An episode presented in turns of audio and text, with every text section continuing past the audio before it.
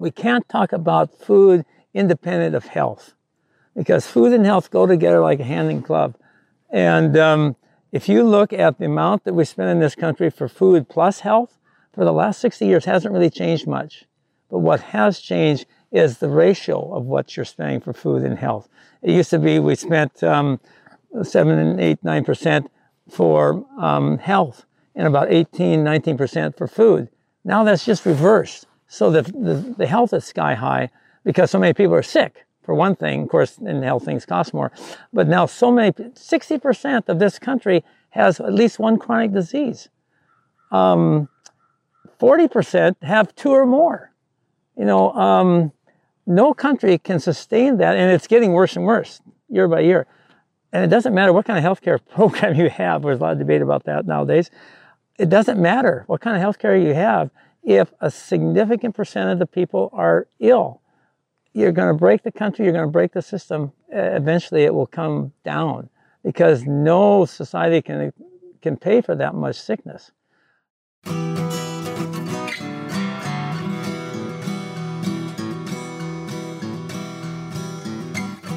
Welcome to the Real Organic Podcast. I'm Linley Dixon, co director of the Real Organic Project. We're a grassroots, farmer led movement with an add on organic label to distinguish organic crops grown in healthy soils and organic livestock raised on well managed pasture. You just heard from Bob Quinn, an organic dryland grain farmer from Montana who's been farming without chemicals since the 1980s. Bob had so much to share about food policy, growing practices, and health of communities. We split his interview into, and we'll bring you the second half next week.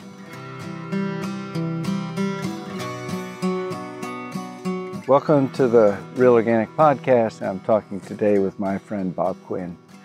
Bob, welcome. Welcome to my farm. It's great to be here. It's a gorgeous day and first time I've been here, so it's been a real treat. Yeah, yeah, good. I'm I'm very pleased to show you the thing. I've been reading your book, as I said, and uh, yeah, it's a spectacular book. So uh, it talks about so many important issues that that uh, we're all dealing with in this country. And one of the things that I have come to see in my journey is that food is everybody's issue. Mm-hmm. we all eat. we all eat, and it, it matters what we eat. Yes. And it matters how it was grown. So, how did you come to that? well, I didn't start there, that's for sure. Um, in fact, I, I was raised in a very chemical world um, in northern Montana. Um, my dad was an early adopter of herbicides, and he, I remember him experimenting with fertilizers in the in the 50s and trying to demonstrate that that or show that that was having an effect. Um, by that time, our farm, which my grandfather started in 1920, had been had grown. We only can grow a crop every other year, so from 20 to 50, that's um, uh, 30 years, but only 15 crops. And the soil was starting to become depleted. Uh, and the fertilizers came out and the um, herbicides came out as almost like wonder drugs to these folks at this time. And they just adopted them just um, instantly. And no one questioned it. No one questioned any harm or long-term problem or anything because all they saw was the short-term gain, which was right before, right before their eyes and easy to demonstrate. So that's how I was raised, and that's what I was taught in school. I went to Montana State University, which is our, our ag school in Montana. I studied botany and plant pathology. That's why I was taught there. I went to UC Davis, uh, worked on um, plant biochemistry. So I was a little bit removed from agriculture, but still loved it. So I would often take um, um, classes where I would just audit and do field trips because the agriculture in California is just stupendous. Yeah. And they have so much diversity and variety that we can't uh, even think about in Montana. But that's there was a message there, and everywhere that we went. And we went to a peach orchard one time where uh, the peaches were being picked.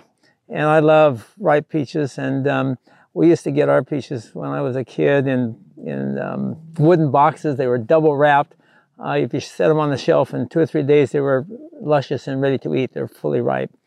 And these peaches, on the trees looked like they were ripe. They had the color of a ripe peach. But when you bit into them, they were as green as grass. And there's no flavor, there's no taste, and and they had developed a, a petroleum product that you could spray on the tree, and and these pieces would turn color and appear ripe, but they weren't ripe. And that was the very first time that I ever questioned um, anything we were doing with, um, I call industrial agriculture or chemical agriculture or um, other modern stuff. Um, we were changing our food for the convenience of of the merchandisers, the people who were selling it. They were selling it from California across the country. They wanted to ship it in big um, boxes of containers. It, it wasn't going to be individually wrapped anymore or shipped in little boxes. It was shipped in big crates. And if they picked it green, it wouldn't bruise.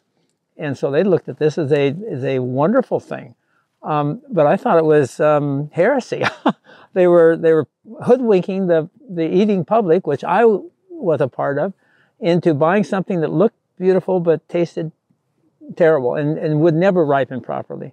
That was the very first time, Dave, and that was in the mid 80s um, or mid 70s, early 70s, where I really first started questioning um, what, the direction we're going. And, and just kind of one thing led to another. When I moved back home, um, uh, I was still uh, not convinced that organic was anything to be taken seriously. Um, I started selling my wheat up. We had a wheat and cattle ranch, and I started selling my wheat directly to whole grain bakers in California. And the um, second year of our business, um, my customer asked me for organic grain. And I said, well, of course, I'll, I'll, have it to you in 10 days. Don't worry about a thing. And then I hung up the phone. I thought, man, I don't even know any organic farmers. I said, I don't even believe in this organic stuff. but I didn't let my prejudice um, stand in the way of keeping my customer happy and trying to f- help him find what he wanted. Yeah. And so that's what I wanted to do. And that put me in contact with really my first organic friends in Montana who are growing organic wheat. There's only a, a, two or three or four. And um, I was so impressed with what they were doing and, and how they talked about their farm. It was so different than what I had been seeing talked about at grain growers or farm bureau meetings when I normally went to that I just, um, I'm a scientist at heart, and I just had to try it for myself. They talked about how the tilth in their soil changed so you could feel the difference walking over their fields. They talked about growing their own fertilizer so they had no more fertilizer bills. They talked about um, using rotations to break up disease cycles and insect cycles so they didn't have to spray herbicides and, and, and insecticides.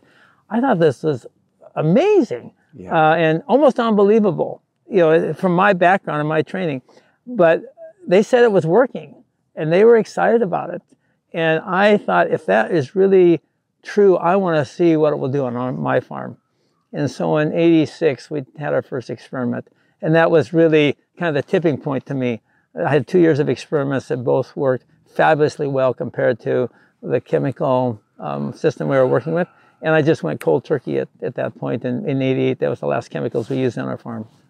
Okay, so I have so many questions already. okay. now, first of all, when when your father and mother started using chemicals, was it your grandparents or your parents who? I think your parents were the first ones. Yes, really, my grandfather had retired by then. Yeah, so was your parents. Yeah. And and same as the farm I grew up on, my parents also same same era, the fifties. Yeah. Um. And you say it was like a wonder drug. Yeah. So immediately they saw their yields go up. Well, they saw the weeds go down. They saw the weeds. So they go down. So they had uh, eliminated that. The weeds were um, without rotations. You can imagine the weeds just got worse and worse almost every year, depending on how the year went for the crop. So they weren't rotating. No, it was winter wheat, spring wheat, and barley, and every other year it's summer fallow, which yeah. means you just cultivated the ground, you didn't grow anything on it, and uh, save water for the next year because we're only we're semi-arid. That's next to a desert, right. and we get about 12 inches of rain. But it comes at the right time. But there's really not enough to grow crops every year where we are in the prairie of the northern Great Plains, and so we would. that was the that was the rotation. Summer fallow, winter wheat, barley, sometimes spring wheat, sometimes a little oats for the cows, um, but it was probably 80% winter wheat. So it was very little rotation of crops. And so the the immediate wonder effect was the weeds. Yeah, the weeds were gone. So I'm, Dad used to tell me when he would one of his job was to ride on the header of the combine. So the front of the combine, which actually cuts the grain and then the big uh, the reels bring the grain into the the feeder house, and then it goes to the combine. He have to stand there with a broom handle and shove the weeds in the, the header, um, the feeder house, so they wouldn't get um, plugged up in the Yeah. combine. That was very dangerous. Even, even today, that would be dangerous. That would be that would be not allowed if, Yeah. if anyone looked at it. It's a very dangerous thing. But it was it was by necessity that they were forced to to deal with these weeds, and they had no uh, way to really, without rotations and whatnot, no one was doing that. Um, the chemicals came and it was an instant instant gratification sort of to that problem. Yeah. And when they first hit them, um, the weeds were completely susceptible and they just all died instantly. It was a great success. yeah. It took many, many years and decades, Dave, before weed resistance to herbicides started to develop um, because of overuse. Like Roundup now is being sprayed four or five times a year.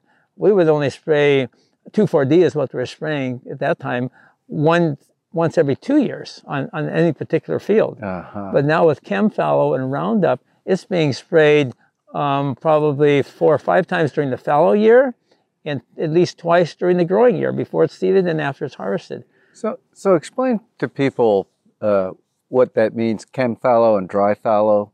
People, you know. Well, uh, sure, but because you guys, I can see it rains here because you, you Yeah. know the color green. that's right. We don't have the color green in the summer except for early parts of June. yeah. And after that, we have to conserve water for our next crop. And so, what was done originally is um, people would disc or they would plow even the fields, and so they're left completely black.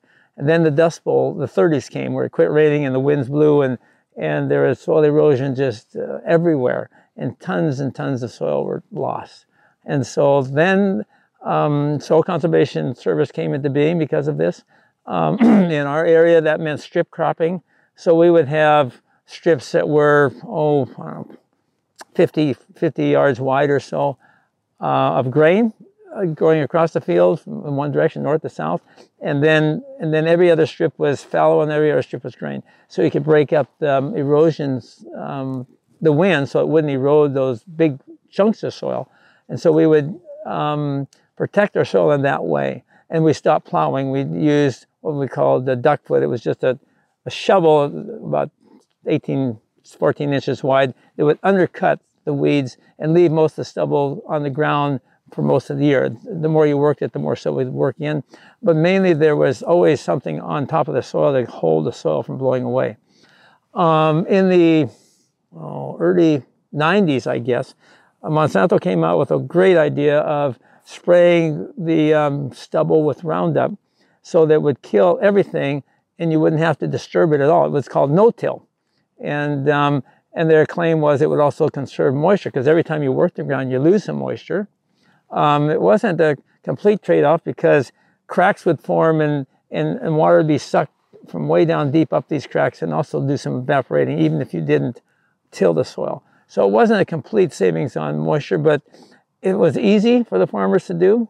They could um, spray hundreds of acres a day, hundreds, instead of maybe cultivating 70 or 80 acres a day uh, with their big equipment. Now we have bigger equipment now, but even the sprayers are so much bigger and go so much faster that um, even the high cost of it was justified with the um, time you saved and the um, and the ease of which it was done. Yeah. So they just took they, they kind of took that in the second wave of chemical agriculture, but because of there is so much um, chemical being applied on the same plants, same type of plants, year after year, and even multiple times during the year, because you had to spray more than once in the fallow year, because weeds would grow back. Once you killed everything, then it rained again, then a new flush of weeds would come, so you have to spray it again.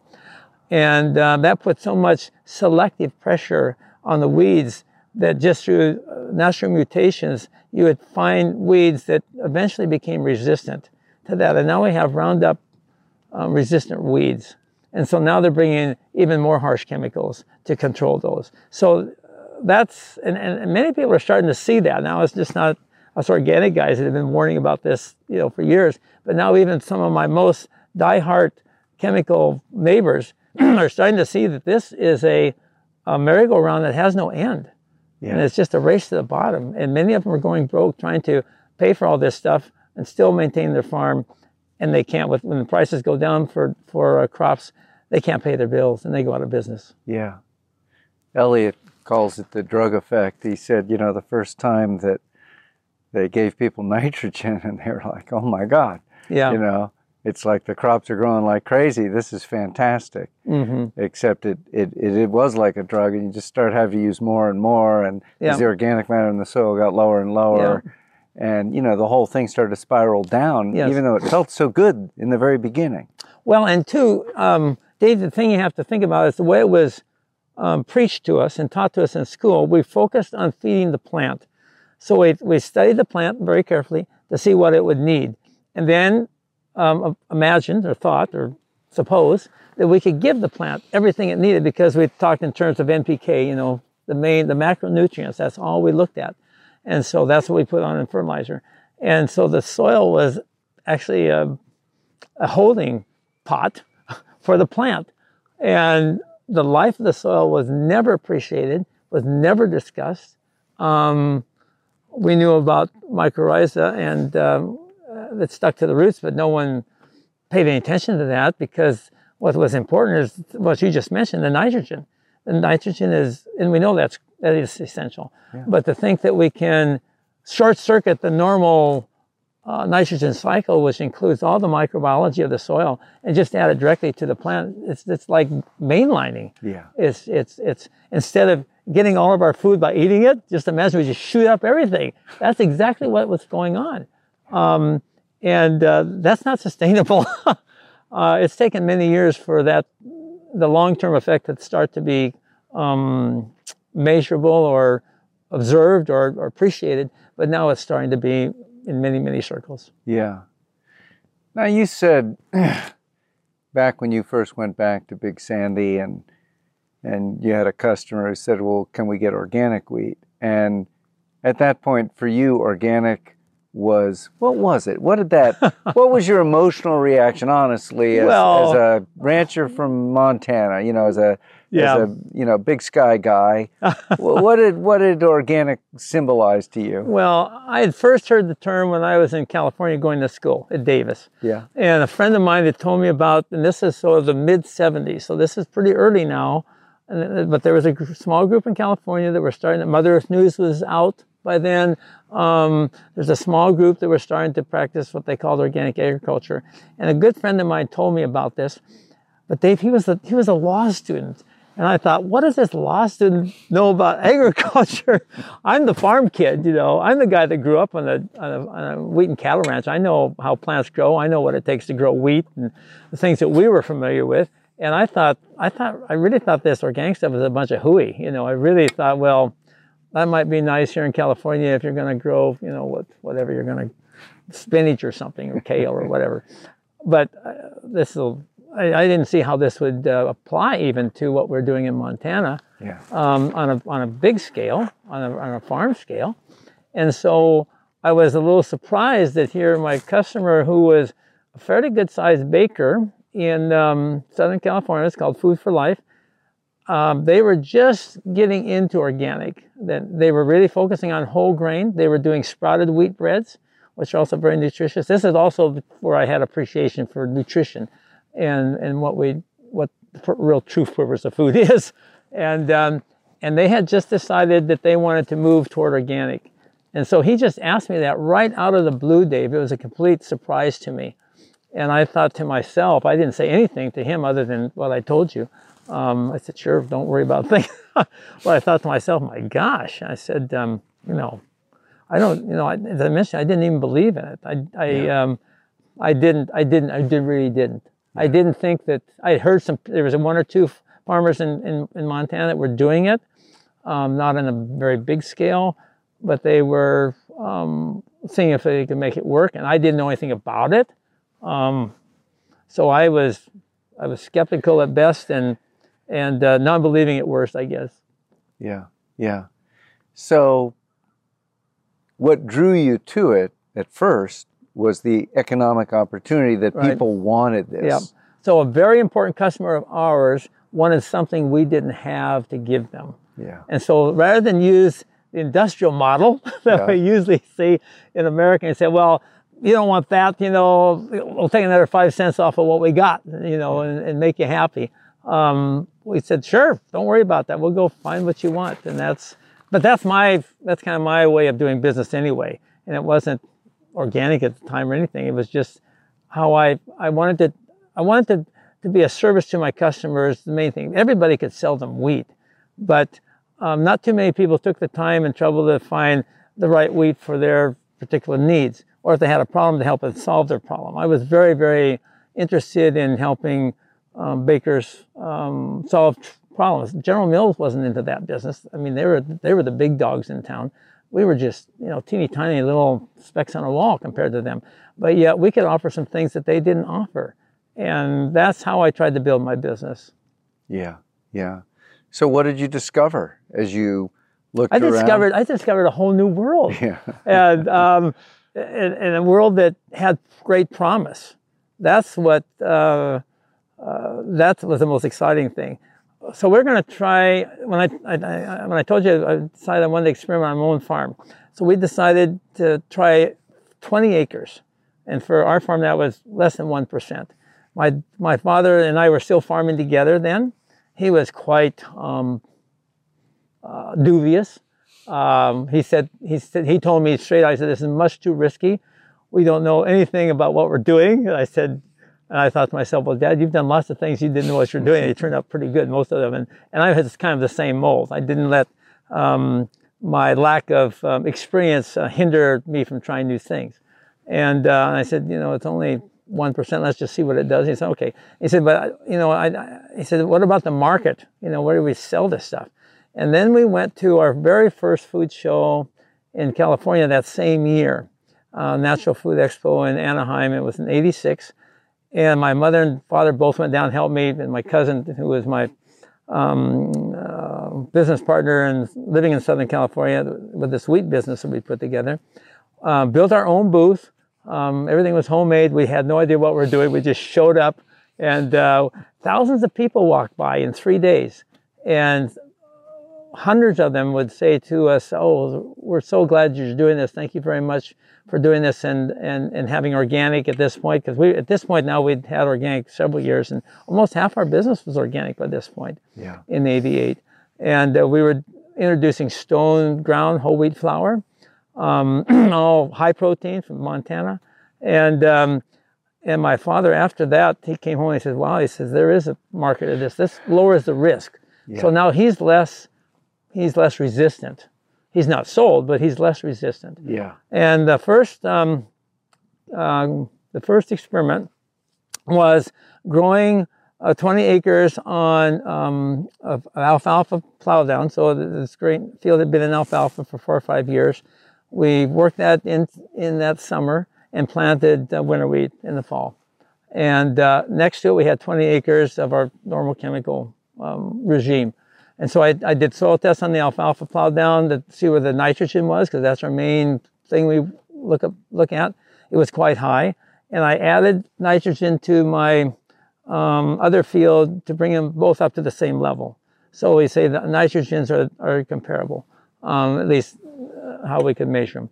And um, when we harvested the crop, well, first of all, the other thing I did, I, I, I closed the um, spacing between the rows in half from 14 inches that we normally use for winter wheat, which made a big high ridge uh, between each row to catch snow and, and uh, help um, the wheat from winter killing. So it, it had a little insulation.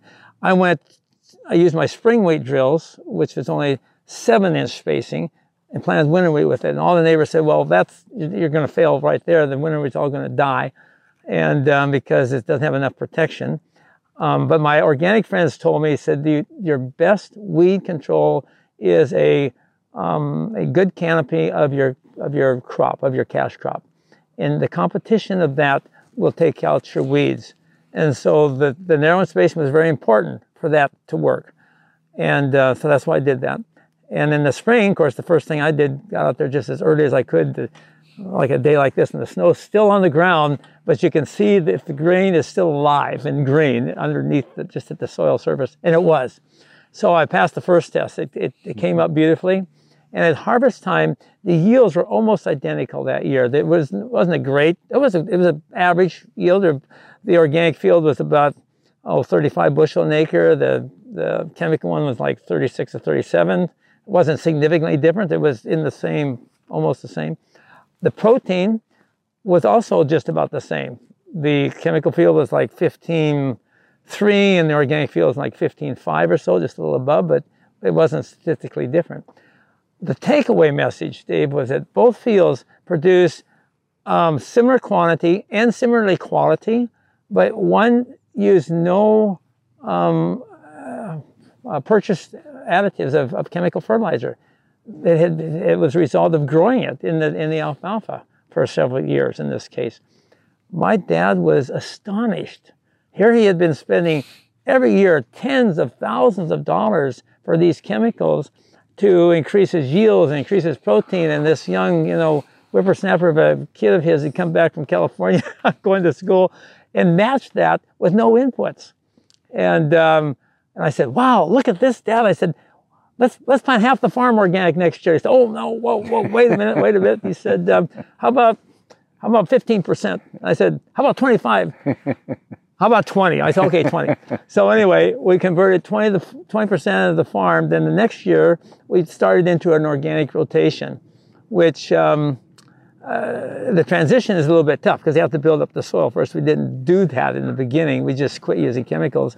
And then we started building up the soil with, with legumes and um, alfalfa, sweet clover as we went. but the second year, so this is 1988 now, um, the first crop was planted in 86, harvested in 87. Now it's 88 after we saw the results from 87. And uh, we had a drought year. and in a drought year in Montana, um, it's not a question of how much money you're going to make that year, it's how much you're going to lose. Yeah. And so if you can reduce your input costs, then your losses are going to be reduced. Now that could be a big factor. Um, and it was a severe drought. And a severe drought in Montana also normally is accompanied by grasshoppers and we had a terrible grasshopper plague that year. And of course, with the with the um, chemical agriculture, well, I know what to do. I just call up my my spray pilot buddy, and you know, in town, and say, "Hey, Tom, we got grasshoppers. Okay, so I'll be there in the morning." Here comes a plane, and he sprays with malathion, and in a few minutes, everything's dead. And then he said, say to me, "Now, Bobby says, now remember, he said, don't go in that field for 24 hours. You know, after all, you know, malathion, it's a poison. You know." Yeah, I know, I know, I know. So anyway, it was a, we knew it was a poison and it killed everything the good things along with the bad things we didn't have much appreciation for the good stuff it killed mm. but um, i didn't know had didn't have any idea what to do with my organic fields and i called up my organic friends and i said i said bill bill what are we going to do like the grasshoppers are coming they're going to eat everything and they said oh now just calm down calm down they said you can get this um, protozoa it's a small a little smaller than the bacteria it's called nosema locusta you put it on some wheat bran, you spread it around the edges of your field, and the grasshoppers come in, they eat that, and um, they get sick. And then all their friends come after theirs and they eat them. They eat their sick buddies. It's kind of like American politics today, you see. and that's what happened. And by harvest time, there was almost no grasshoppers left, even though they ate probably 20 or 30 feet almost bare into the edge of the field the middle of the field was completely without grasshoppers. And even though it wasn't a great crop because it was a drought year after all, we still had some harvest there. Meanwhile, across the, the creek bottom in the, um, the chemical field, in about 10 days, the malathion was gone and the next wave of grasshoppers came in. They started coming in. And I couldn't afford to spray it twice, and we didn't. And at harvest time, there's very little grain there. We had more grasshoppers probably in the grain tank than we had grain. And so two years in a row now, we've had a great success with organic system compared to our chemical system. It's mm-hmm. supposed to be the scientific um, you know, epitome of what was wonderful um, in American agriculture. And I said, Dad, look at this. um, it's just it's black and white. I said, I, am not going to use any more chemicals at all on our farm again. And, and he didn't say a word. He, he, he just nodded and he was agreeable. And that's how we started. So it was kind of a crash course. I wouldn't recommend that. But I was so enthused to try to learn how to make our farm uh, a successful organic system. Uh, and you can't learn, Dave, you can't learn to walk if you're always going to have a crutch. And so I just went cold turkey on the whole thing. Um, we were in a position I didn't, I was convinced it wouldn't, wouldn't uh, sink us. And within a couple years, I mean, it was a little bit rough. We didn't know what we were doing, as I mentioned earlier. But within two or three years, um, maybe four, we had paid off our operating note. And that's unheard of in our areas. That means that the, the money you borrow in the spring to run your farm until you harvest, we didn't have it anymore. We were able to um, reduce our operating costs by not having, by growing our own inputs, increase the value of what we sold, and and the difference of those two, um, we took to the bank, and we didn't need an operating note, and that spoke to us for itself. So I was, I was an instant convert, you could say. Yes. So there's some important things there to just touch on. One is the big question, which is why didn't all your neighbors become organic? Well, do you have coffee shops here in Vermont? Yeah. right. You know what happens there? That's where all the farmers go and they brag about their yields. It's kind of like when they go fishing, you know, how big a fish is. Yeah. And they, one thing that we don't have big bragging rights on in organic is our yields. But that is so ingrained in, in farmers' mentality. It's, it's, uh, it's, it's linked with success. Yeah. And it doesn't matter. They never talk, and the chemical companies are pushing this. Um, they never talk at their big meetings or anything on net return. They only talk about yields Yeah. And how many bushels per acre you're going to get. Yeah. Well, and the other problem that, and in the beginning, of course, we didn't know what we're doing. It takes a little while to get things in balance. We had a lot of weeds showing up that, that we didn't have before when we were spraying everything. Yeah. So we had what um, uh, people were calling me the weed farmer, you know, behind my back. Yeah. And um, and uh, they were taking bets in town uh, to see which was going to happen first. Am I going to go out of business first, or give it up and go back to reality and, and, and go back to um, what would make sense, you know, like the rest of us. Yeah. And so they didn't see, they didn't see, um, uh, they didn't, they didn't see the whole picture, the way I saw it. Right. And then, of course, when we started to have some success and get our weeds under control with the rotations and whatnot, then they were convinced I was spraying at night.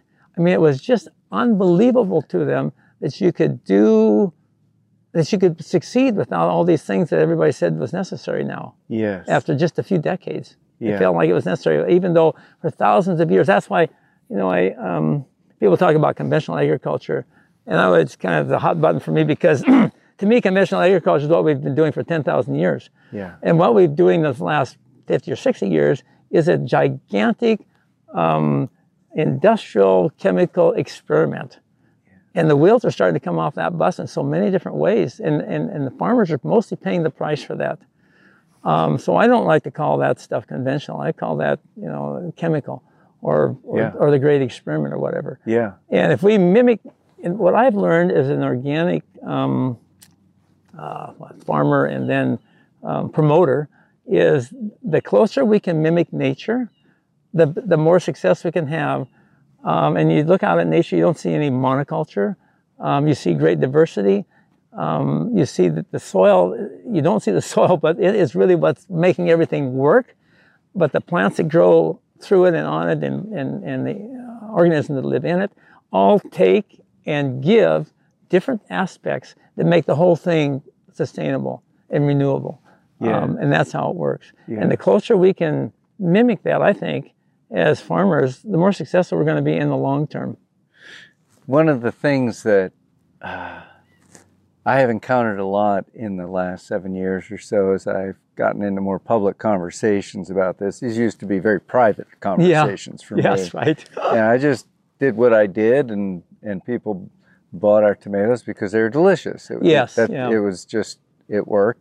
But one of the things I found is that uh, there is this thing, I think what Stuart Hill would call shallow organic, which means no conventional pesticides. hmm And then there's deep organic, which means, and this is everything that organic ever meant as a movement, hmm which is that the food isn't just not bad for you, it's actually good for Yeah, you. right. You know, that it doesn't just not have poison on it, it actually has a much deeper level of nutrition, hmm right? And and I think that those same effects are are mirrored at every level in terms of impact on the community, impact on the water, impact on the air. That they, these are actually Yeah. positive impacts, impact on the climate. Yep. So, do you believe that the wheat that you grow on your farm now uh, that the organic wheat grown under that system is nutritionally superior? Well, I do, and but let me qualify that a little bit. I didn't really, as I mentioned just earlier a little bit, I didn't really get into the nutritional aspect of this immediately.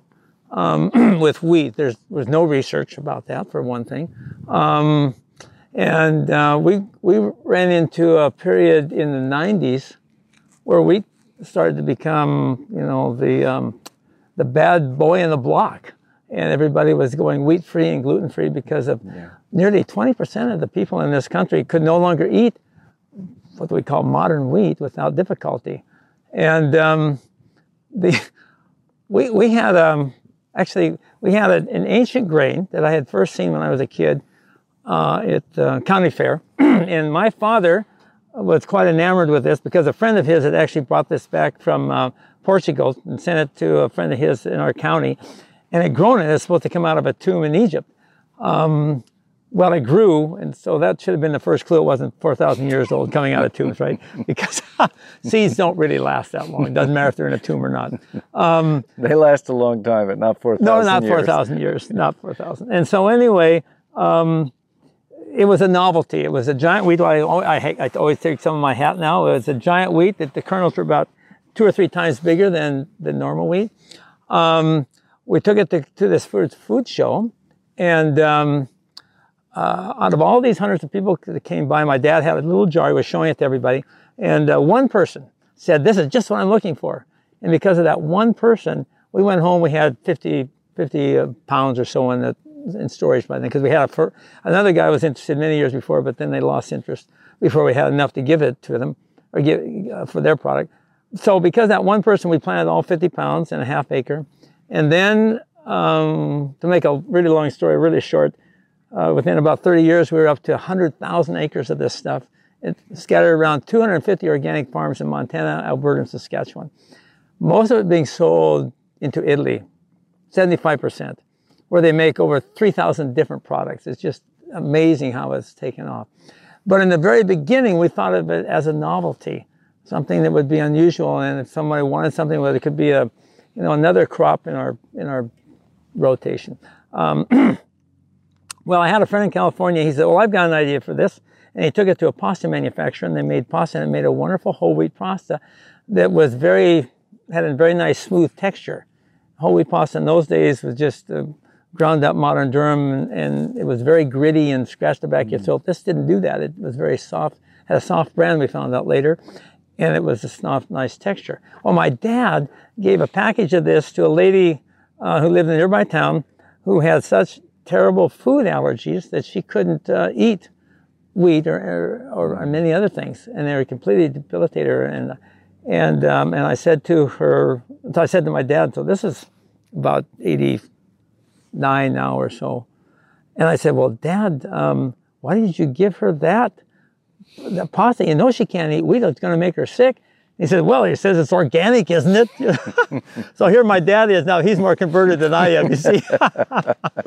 so anyway, this lady called back the next day and she said, What is this stuff? She said, When I ate it, and she did a little kinesiology muscle testing to make sure it wouldn't make her terrible ill. And she thought she could try it, so she ate it. She said, But when I ate it, it made me feel better. I said, Wow, never heard of that before. Well, we'll give you some more. And, and then she said, and a few, a few days later, she said, You know, I have a sister, and she has all kinds of food allergies, and she can't eat wheat either. Could we send her some? And I said, Sure, we'll send her a whole box. We sent her a whole carton full of these little sample bags. She called us back in two or three weeks, and she said, after she had eaten this, oh, maybe nearly a month, she said not only could she eat it and it made her feel better, but she became less sensitive to other foods that she was having trouble with. And when I heard that, I said, "Oh, wow! This is um, this isn't just a novelty. This is like you know a gift from the Lord or something yeah. to help people feel better, to, to heal. This is medicine. And this is medicine. And um, then my scientific um, you know juices started running again. I said, we need to understand what's going on with this. I couldn't find anybody in America, hardly in the in the early '90s, that believed, uh, first of all, that took seriously the food or the wheat allergy or sensitivity idea. Most of them said, well, if it's in their head, you know, that they just believe it's not good for them, and so it's a fad. And, but in Italy, I found a group in University of Bologna and University of Florence that really did want to look at it. Because in Italy, if you can't eat your pasta, I mean, you just don't run down the street and buy wheat-free, gluten-free. First of all, it doesn't exist. But you want to eat your pasta and you want to know why you can't. And so they were very interested in this. Yeah. And they started doing research and uh, cost us a lot of money. Um, but it, we ended up with 35 peer-reviewed journal articles that um, were published in high, high class, um, high rep, highly reputable um, journals um, mostly in Europe and US journals, that clearly identified the differences between modern wheat and ancient wheat and how it affected the body. And in the last um, dozen or so papers have dealt with chronic disease. And so we did human clinical trials. We don't know how this works. We don't know the mode of action, but we know when people eat modern wheat or eat ancient wheat in a double blind crossover study. So one group would eat one, then another group, and the other group ate the other. Then they cross over after having a washout period uh, for six or eight weeks, so that nobody knew what they were eating, and so um, they were both told it was going to be good for them because they didn't want them to think negatively. um, but we started studying heart disease, diabetes, irritable bowel syndrome, non-alcoholic fatty liver syndrome, um, fibromyalgia. Um, those are the main ones that we that we published on. These are all um, uh, major diseases that affect mankind throughout the whole world. And we found there was a tremendous difference in how wheat affected, had an effect on these diseases. What we found that modern wheat, in most every case, was inflammatory at some level, and this ancient wheat was anti-inflammatory. And the difference was like 35 to 45 percent. It was huge. Medicine pills couldn't mimic that. And the researchers were just astounded. They'd never seen anything like this before. And it really started to bring into my whole understanding of, of teaching of Hippocrates 2,300 years ago that food should be your medicine and medicine should be your food. And it was right in front of me, the very epitome of that. And, and uh, to think that wheat is a food which was a staple for ancient civilizations of, of, particularly the Western world, the Romans, the Greeks, the, the Egyptians, the Ethiopians, the uh, uh, Phoenicians, all these great civilizations that existed in, in even parts of China, yeah, yeah. Um, in India. Um, and yet today eh, it's um, forbidden for 20% of the people to eat it. So what's happened? Um, and a lot of people say, well, don't eat wheat at all. That's like throwing the baby out with the bathwater. We need to understand what we've done with modern wheat with the breeding program with is so focused on yields that we have so diminished nutrition and brought other problems into effect that now 20% of the people have trouble eating it. So it does make a difference of how we, what seed we put in the ground. So the soil is very, very important. It's the, it's the heart. But what we put into the, through that heart, the blood that goes pumped through that heart, really makes a difference if it's good blood or bad blood. And the bad blood in many cases, is a result of the loss of nutrition by focusing on too much on just one um, external or industrial component, and that is either manufacturing components to make it easier or more profitable to manufacture, or higher yields. And that's what we've done with wheat. This reminds me of I have a friend in Germany who's she works for Naturland. And, oh, yeah. Uh, great, great group. And she said, you know, we're not just about organic products, we want to create an organic landscape mm-hmm.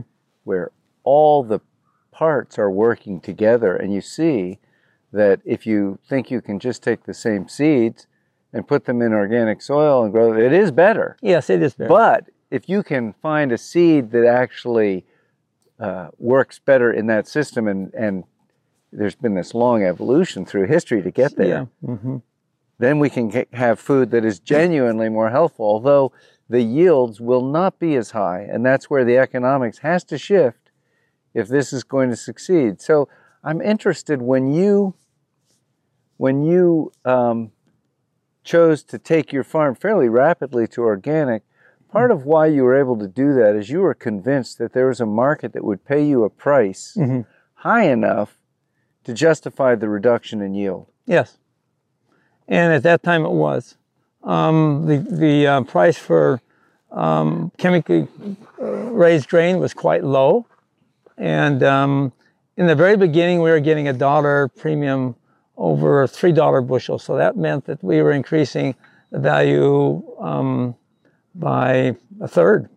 That's huge. Yeah. Um, but when we started with our Kamut project, the ancient grain project, um, we just arbitrarily set that price at three times the um, the chemical price of grain because the yield of that was even lower. Yeah. uh, because now we had a had a grain that had never been bred for high yields, so you had the organic aspect. Actually, it fit it fit the organic uh, system quite well because it wasn't being pushed for high yields. It was being pushed for the things it adapted to, like you said, and the organic system was very akin to the thousands of years of adaptation, I think.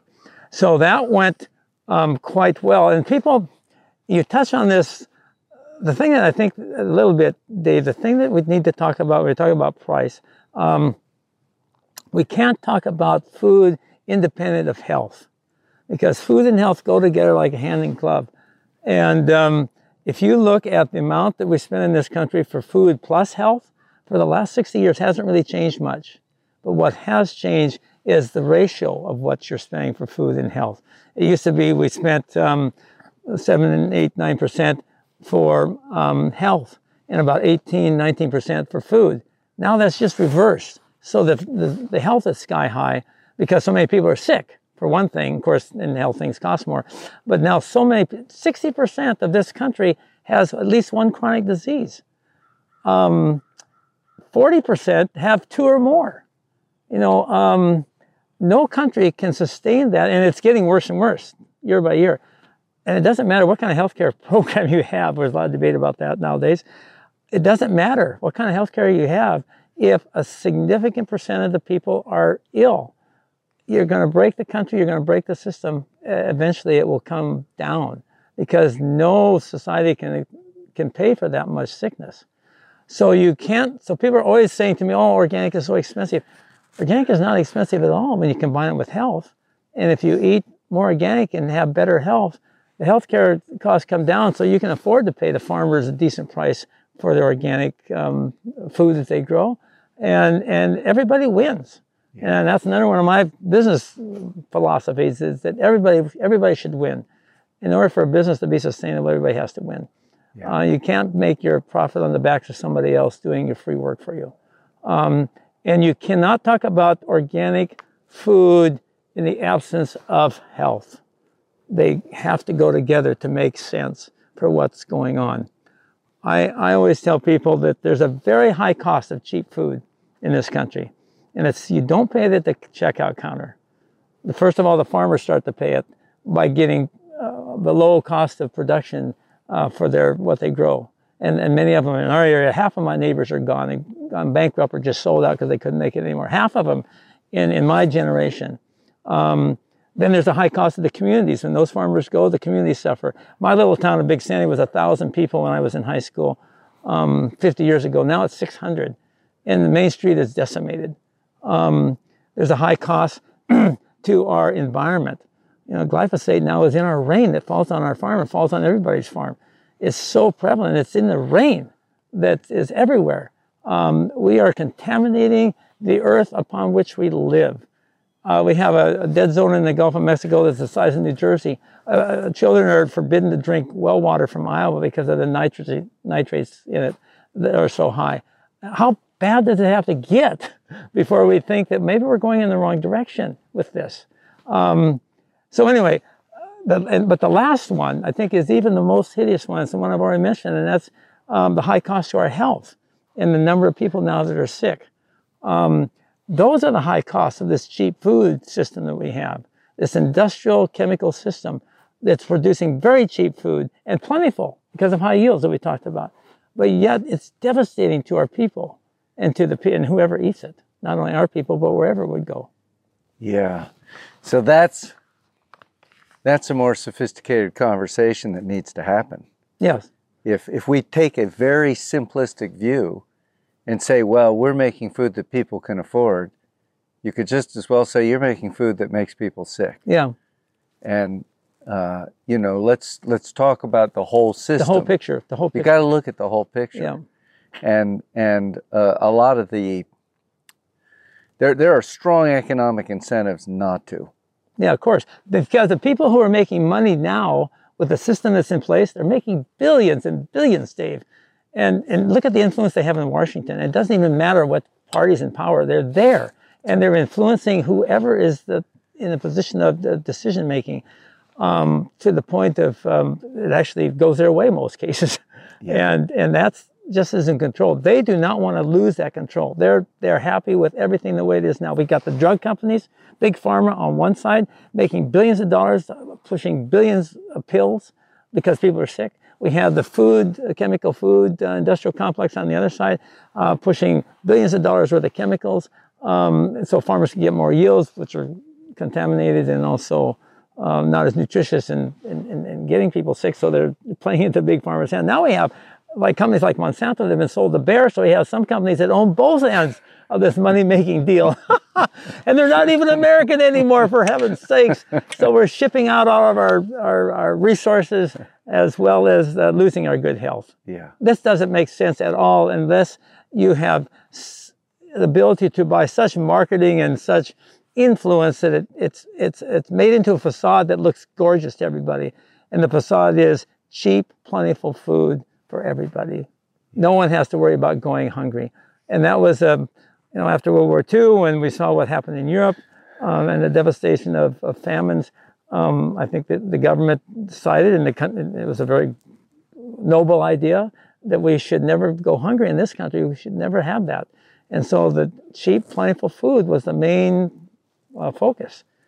Um, no one, I think in the beginning, no one anticipated the, the fallout from that mentality or the takeover by such a select and small group of powerful um, international cartels. Yeah. You know, Eisenhower's famous speech about the military industrial complex. And of course, we've got the uh, industrial agriculture Yeah. complex now. Yeah. And, and, uh, it's, it, I think I heard, well, it was at our rally, Chellie Pingree spoke, and um, she said, you know, more money is spent in Washington, D.C., lobbying food hmm than is spent lobbying defense. Wow. And she said, think about that, Yeah. you know, and all they're doing is try to control the opinions of the p- politicians in Congress. Yeah. And, and they're quite successful. Of course they are, and they and they paint the picture that they want painted. Thank you for listening to the Real Organic Podcast. We hope that you will subscribe, tell your friends, and leave us a rating and review. A video version of this interview can be found at realorganicproject.org forward slash episode 74. Please join us next time when we bring you the second part of today's interview with organic grain farmer Bob Quinn.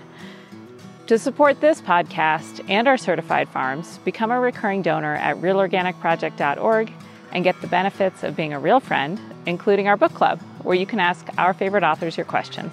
See you next time.